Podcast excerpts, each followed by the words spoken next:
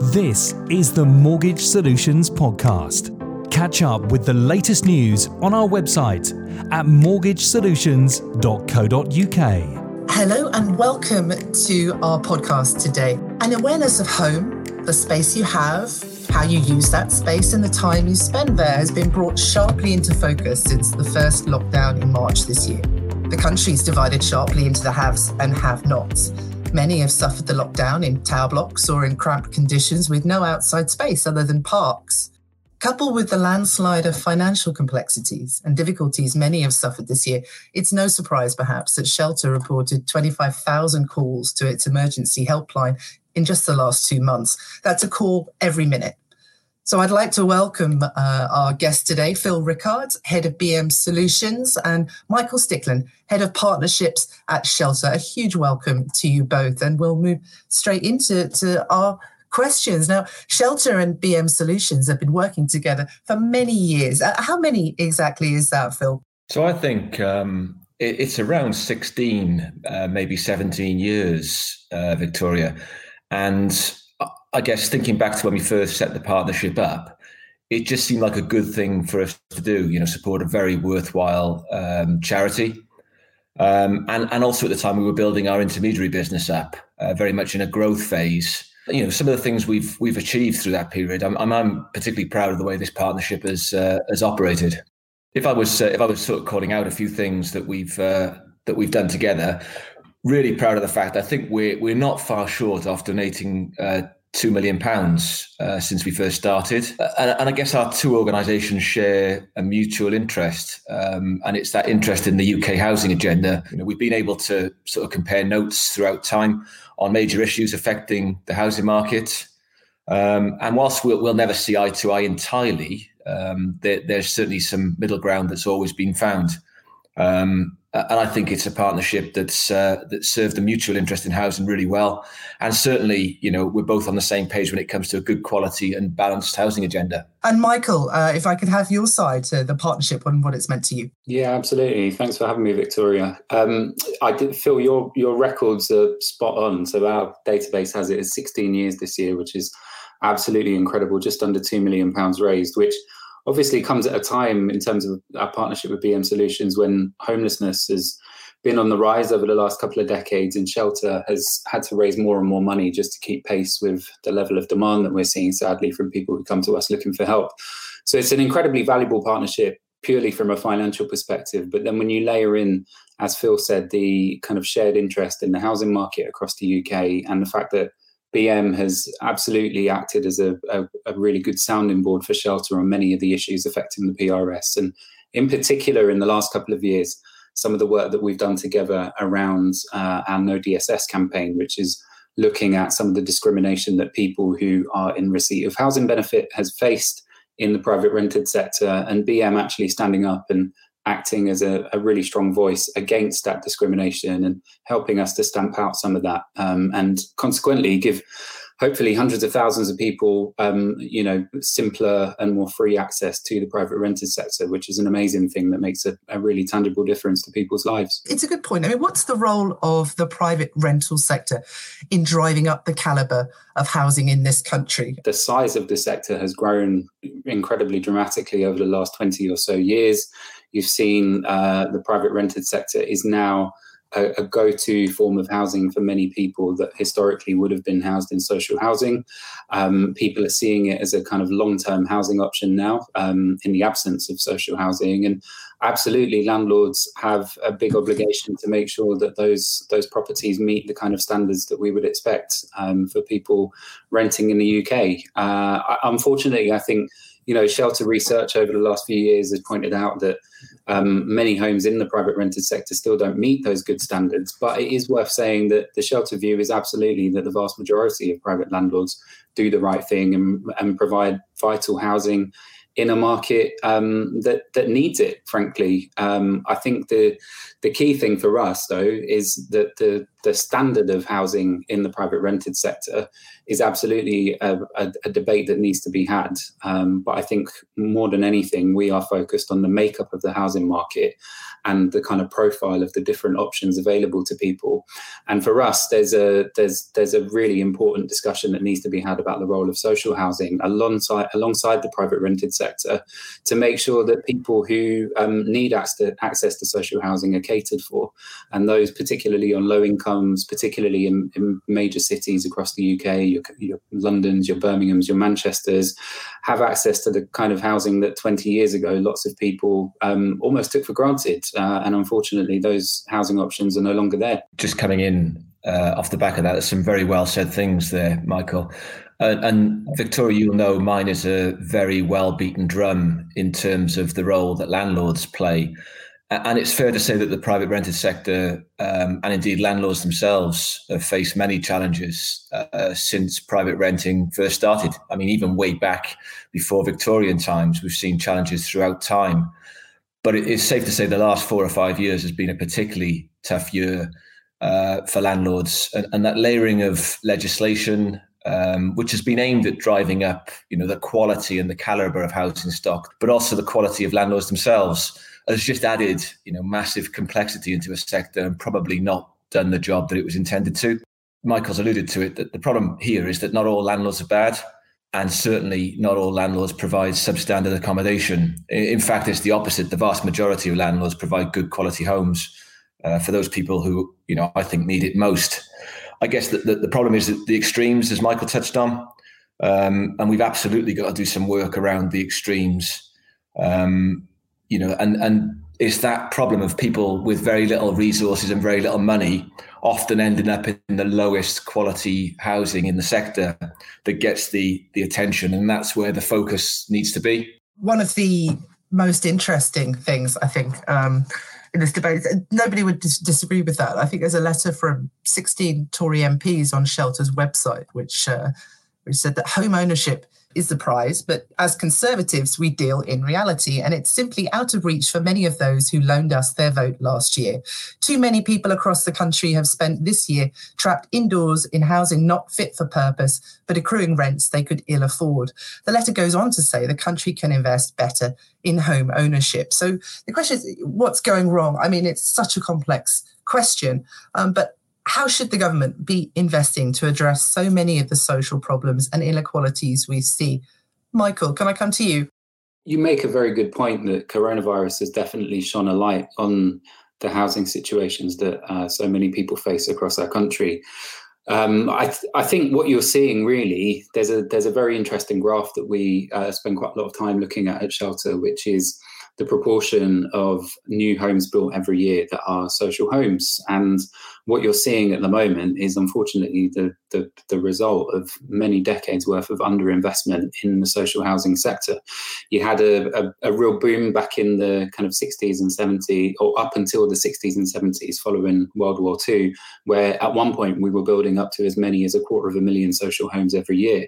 At the moment, the kind of um, the, the situation regarding social homes is that as a country we build on average five to six thousand every year, and there's 1.2 million on the waiting list. So there's a complete imbalance between supply and demand for social housing, and that's really what this letter kind of alludes to. I think uh, the country is very much waking up to the fact that we cannot expect people to continue to live in these conditions. And unfortunately, when you have been forced to spend, you know, the best part of six months um, in your home, isolating from society, if you don't have the luxury of living in a nice place um, and having a, a, kind of warm, comfort, comfortable, and secure home, that is a bit of a nightmare. And that is the reality that people in this country have been faced with for many years, unfortunately, in growing numbers.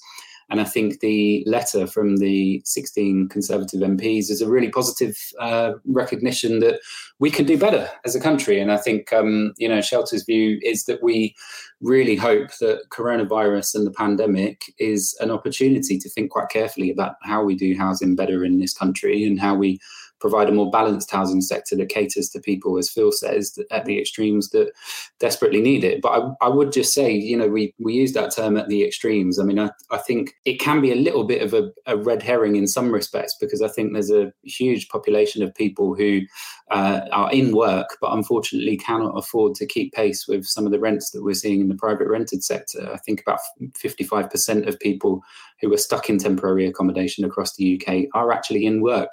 So it's perhaps not as extreme as one might think uh, to find yourself in a situation where you can't afford to live in the private rented sector and therefore you are technically homeless. And I think that's the opportunity as we come out of the back of coronavirus is how do we invest in a social housing sector that transforms people's lives um, for the better, but also gives us a really valuable asset that generates um, an income for us as a country. The amount of money that we're spending on temporary accommodation as a country has ballooned in recent years, and it just doesn't make sense socially or economically anymore to keep that system going. Phil, your views on that one?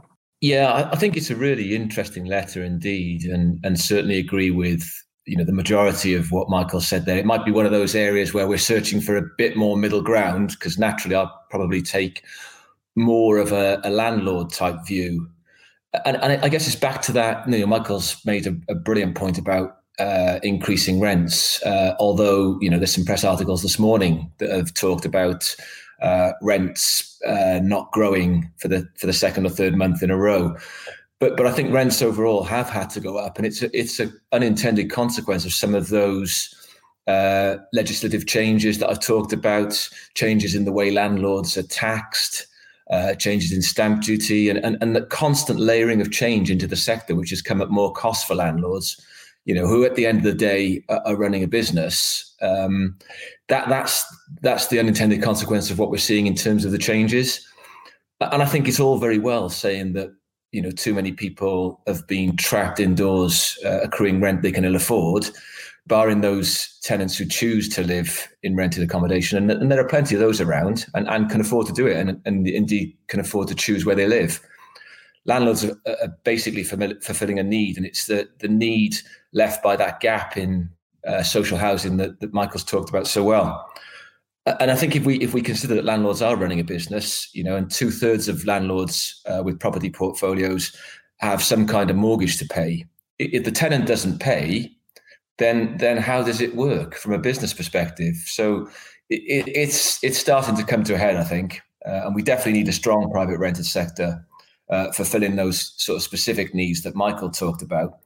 But it's also a housing agenda that should be working in unison between home ownership social housing and private renting, you know, all operating in unity, uh, and and that's what we're not seeing, and that's the bit that needs uh, focus and attention, uh, rather than going back to to landlords themselves and, and constantly layering in change, which comes with a cost. Phil, I, I, I, think many really good points there, and uh, I, I totally agree with you that um, you know, unfortunately, in the kind of housing sector that we've got at the moment, often in those examples at the extremes, particularly when people, you know, for example, lose their job in the midst of a pandemic. Nobody wins. The landlord doesn't win. The tenant doesn't win, and neither do we as as a as a taxpayer, I suppose. Um, I think the the really interesting thing about the the letter from the Conservative MPs is that it's one of the first times that I've seen. Uh, particularly a Tory government, begin to talk about social housing as a, I think the term they used was a springboard for success. And uh, one of the major problems that we faced at Shelter is that there has been, for some time, a little bit of a stigma attached to social housing.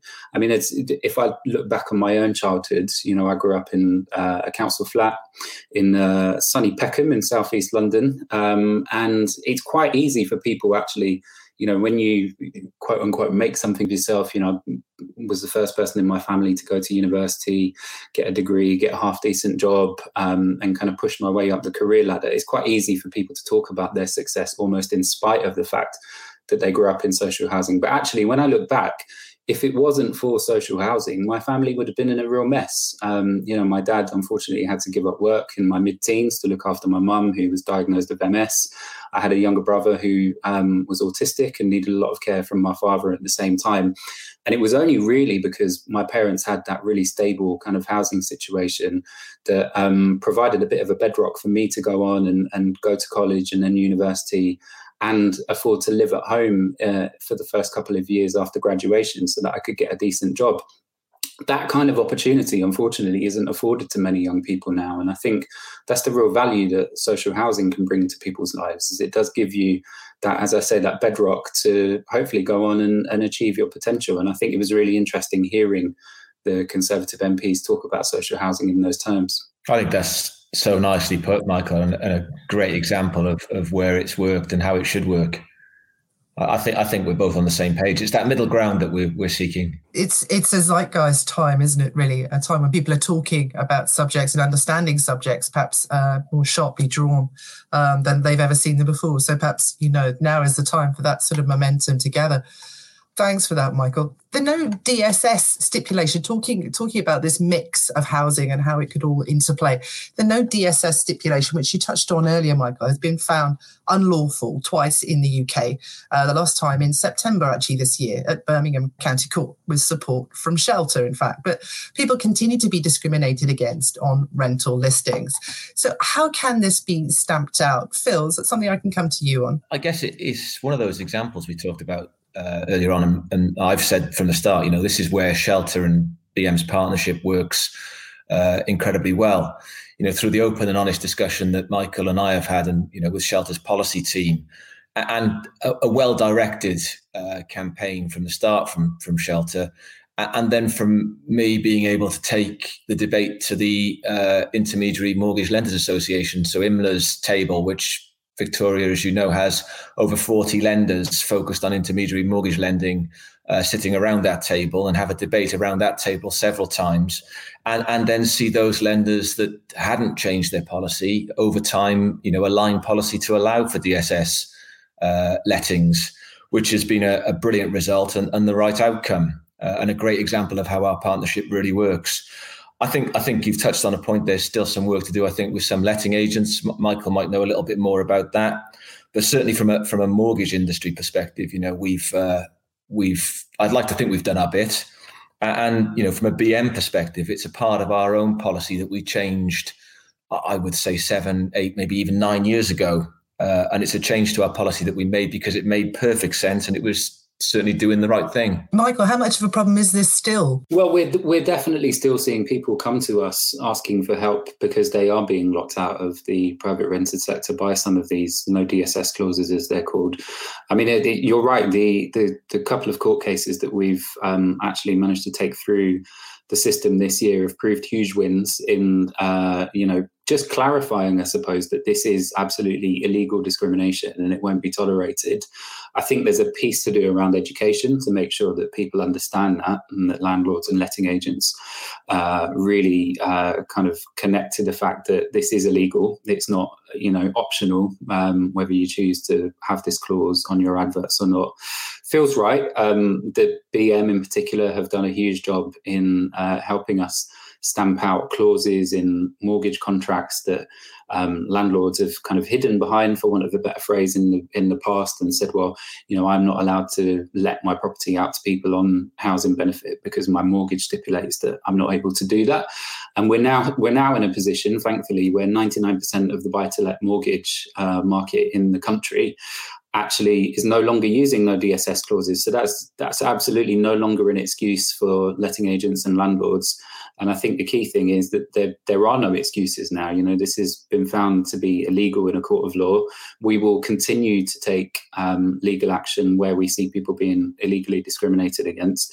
And hopefully, over time, we'll see quite a drastic reduction in the, in the number of people that are coming to shelter asking for help with this kind of problem. Thanks, Michael. I'm tempted to ask who the 1% are left, but perhaps we'll save the naming and shaming for our journalists on Mortgage Solutions. What needs to happen to promote the building of social housing in this country? I mean, the, this government talks a lot about levelling up. Um, so, what what are the prospects of that actually happening. Um, Michael, can you lead on that? Yeah, sure. I mean, I, I, we're feeling quite positive about it at the moment. I mean, the, you've already highlighted the letter from 16 Conservative MPs. To some extent, that's kind of unprecedented to have um, a group of Tory MPs coming together and making the case for social housing. I think, um, as we've touched upon already, coronavirus has really shone a light on some of the problems we have uh, in the, the housing market in the UK. And there is a lot of talk across government at the moment about, you know, levelling up, building back better. It feels like there is definitely political will to do things differently and to hopefully leave the country in a better place post coronavirus and address some of the social challenges that the pandemic has highlighted. I mean, the other thing I'd say is that you you have seen huge, um, uh, to use that word again, unprecedented changes in the way that we think about homelessness over the last year as well. So you've had the Everyone In campaign, where we've taken thousands of rough sleepers off the streets and got them into temporary accommodation. And I think while that's definitely not a sustainable long term solution to the problem, it does highlight that where there is real political will, you can actually make huge strides in tackling quite complex social problems in very short periods of time. So for us, you know, we're, we're excited to see um, the levelling up announcement and the four billion pounds um, being put towards regeneration programs across the country.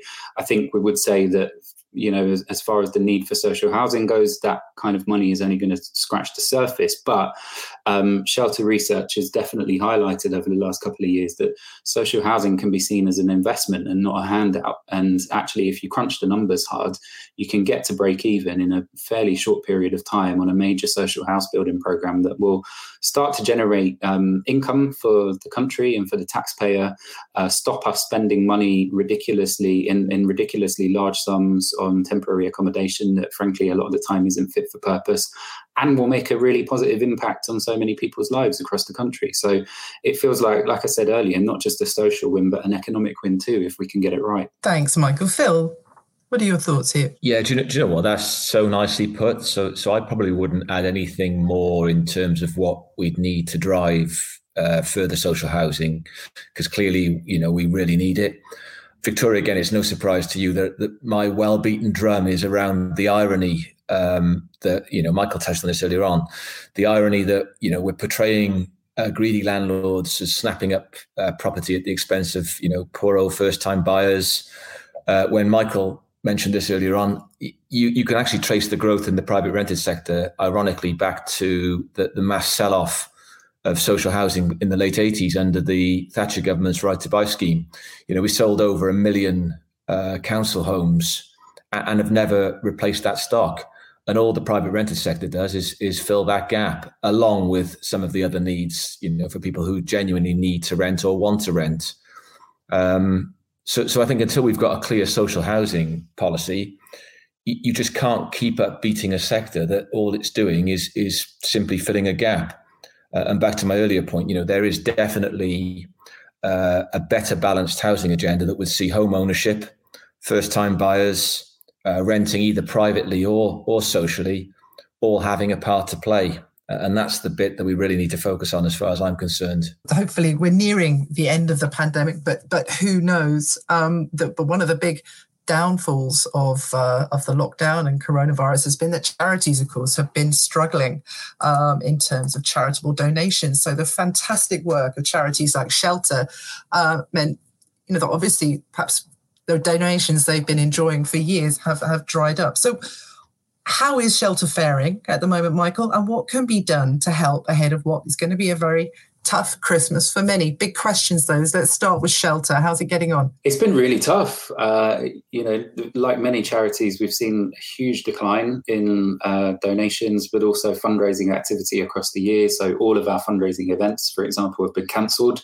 Um, and the, the net result for shelter is that we're several million pounds down on our projected income for this year. Having said that, um, we've been really buoyed by the support that we've had from lots of our supporters, both individuals and some of the companies that back us, like BM Solutions, have really kind of come to the, to the fore and helped save us from um, what would have had to be some really, really difficult short term decisions about where we cut spending and how we reduce our service delivery at a time when clearly we're seeing more demand than ever before. You know, calls to our helpline have gone up on average about 25 to 30% per week um, pre when you compare pre and post uh, pandemic figures.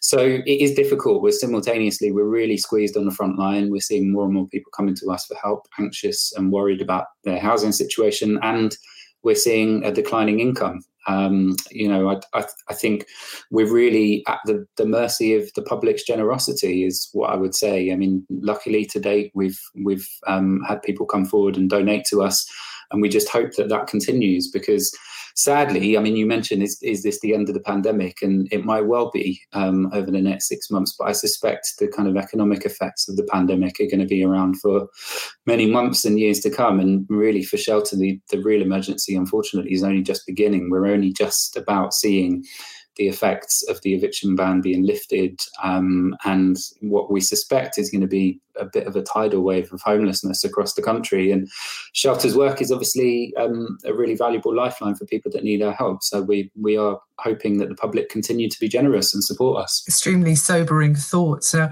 um, but for people who are listening to the podcast today, uh, what what can they be doing to help out and, and give shelters some more support? Obviously, cash, presumably. Yes, I mean you'd, you'd expect me to say that, wouldn't you? But yeah, that is that is the reality. I mean we desperately need cash so that we can continue to invest in the support that we provide for people. Um, and you know, I would encourage anybody to give anything they can, no matter how small that is. Um, particularly heading into the winter period, we we know that um, you know homelessness is something that is particularly bad uh, around Christmas for many many reasons. Um, and I would just say, if anybody's listening and they feel that they can afford to contribute, please do because it is a really difficult time for shelter at the moment, and obviously for the the thousands and hundreds of thousands of people that we help every year. Thanks, Michael. And um, unfortunately, time is against us, so it's just to, comes down to me to to ask you both for, for some final thoughts, really, um, today. So so, Phil, can I come to you? Yeah, I mean, I'm going to use my final thoughts, Victoria, if it's okay, just to reinforce what Michael said there. I think I've banged on enough about the private rented sector and the part it's got to play. Um, and Michael touched on this, you know, things like even being able to hold a dinner. Um, we were lucky enough to be able to, to uh, support shelter through the IMLA dinner uh, a year or so ago. Um, and I've become very passionate myself about the partnership that we've got, and also the fact that we've been able to keep that going for 16 years. And I think for me, to sum it all up, Michael invited me down to one of the shelter hubs last year, uh, and I was able to sit in on some uh, interviews to see firsthand the challenges faced by the people uh, in shelter support team. You know, the guys that sit on the front line and the great work that they do. And, and to be honest, it was the most sobering thing that I that I've ever seen um, so the money that we raise, uh, for me, clearly makes a difference. And Michael, I feel like I'm going to have to get my running shoes on again because, as you know, I've run a couple of half marathons for, for shelter. These these old legs probably haven't got too many more uh, half marathons in them, but definitely feeling like I, I owe you one. I cower a little bit whenever you talk about running another marathon or doing another bike ride because it, I think it's fair to say, without me sounding impolite, Phil has a few years on me but I suspect that he is probably an awful lot fitter than I am. So um, rather you than me, Phil. Um, but yeah, we really appreciate all your support, obviously. And I suppose I, I would end just by you know reiterating what Phil has said that genuinely the money that people donate to shelter does make a huge difference. Every day I meet people whose lives have been completely transformed by the fact that we've been able to help them with their housing situation. And for many people, sadly we're the, the, the last port of call you know? They come to us when they're in absolute crisis modes um, and when things have gone dramatically wrong. And if we weren't there i dread to think what would happen to some of those people. So please do donate where you can um, and help shelter to make sure that everybody has you know the, the right to a safe and secure home which is something that all of us know particularly at this time just how important that is it just remains to me to say a huge thank you to Phil Rickard, head of BM Solutions, and Michael Stickland, head of partnerships at Shelter, and just to wish everybody a peaceful and happier new year for 2021. All the very best, and thanks for listening today. Remember to get the latest episodes of the Mortgage Solutions podcast, subscribe wherever you listen to your podcasts.